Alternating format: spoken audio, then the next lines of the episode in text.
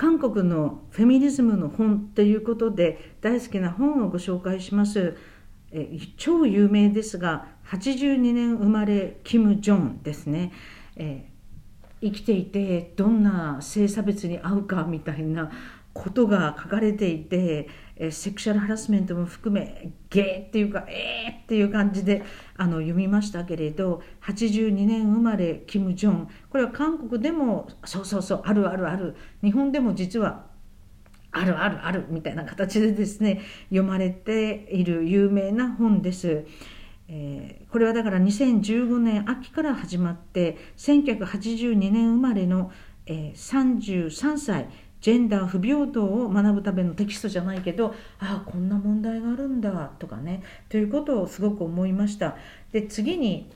私は私のままで生きることにしたっていうギム・スヒョンさんですね。であの想定も可愛らしくって、えー、これは本当にあの静かに元気になる本です。で何がいいかっていうと彼女はいろんなノウハウ本とかも書いてきたらしいんですが社会とかそういうことにつながってやっぱり日本もそうだけれども韓国のすごくこう競争社会とか寄り道を許さないとかそういうすごくしんどい社会の中でどうやって生きていくのかっていうので私たちには違う景色が必要だとかそれから他人からどう見えるかとかいうことをとても気にしなければならない社会の中で生きていくんじゃなくてもっと寄り道したりもっと違う価値観を持って生きていくことが必要なんじゃないか。つまり自分を大事に生きていくんだけれども社会ともつながってそのすざまじい競争社会や、まあ、世間体やいろんなことをこう、まあ、押し付けてくる社会そのもの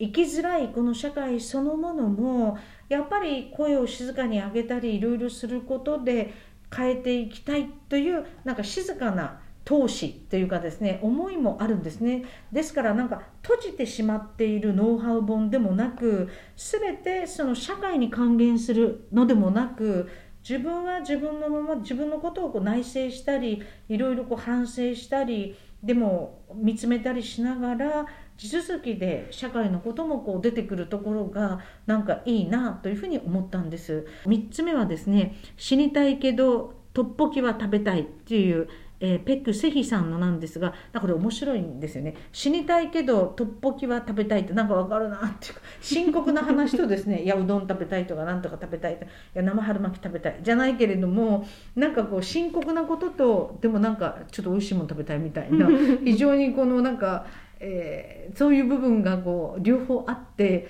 なんか面白いなと思いました。でこの「私は私のままで生きることにした」って本当にみんなを静かに励ますというふうに思っていてさっき言った個人の問題と社会の問題が個人の問題に閉じてないんですよね。かといってものすごく社会問題という感じでもないんですね。で日本の本屋さんに行くと、まあ、私自身も実は啓発本とかいろいろ勉強するために読むこともあるんですが割とどう効率的に生きていくかどうプレゼンするかどう5分で相手を説得するかどうやって自分をよく見せるかどうやったらビジネスが成功するかどうすればセールスがうまくいってどうやったら成功するかっていうなんかそんななんか読んでるとは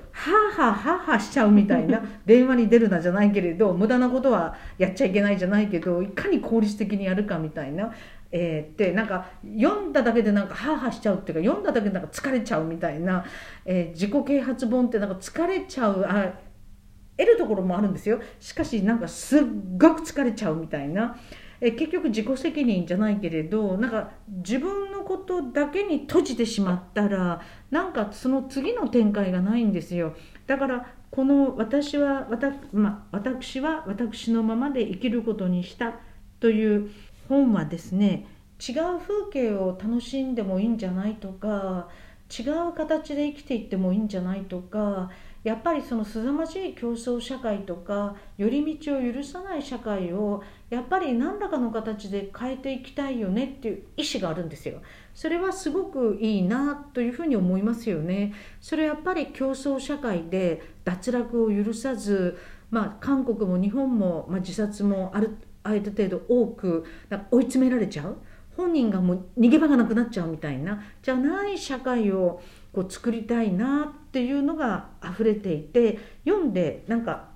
じわーっとこう元気になるような本です。山口さんもこの「私は私のままで生きることにした愛読書」で読んでるんですよね。これはすごく読んでよかったです。やっぱり韓国フェミニズム文学って今ブームになってましたけど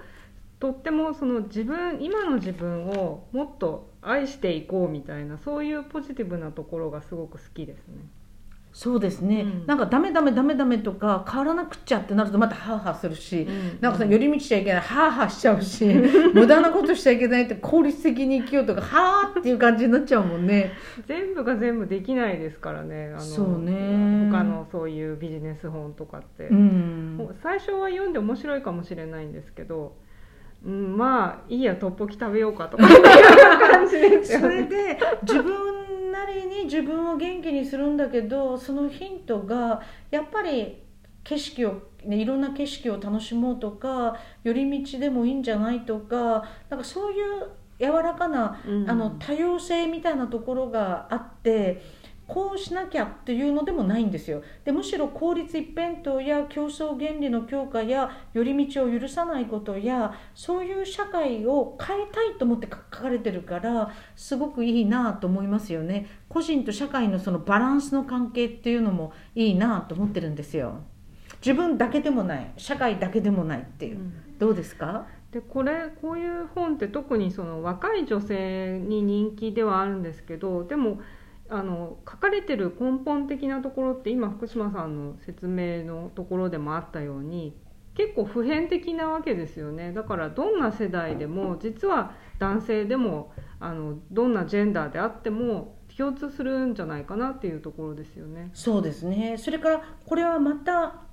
日本でも通用する話でうんいいですよね、だからこういう本を愛読しながら日本の中でも、まあ、少しずつ出てくるけど日本の新しいフェミニズム小説やまた若い世代によるこういう本がどんどん出てくるといいなというふうにはまた思っています。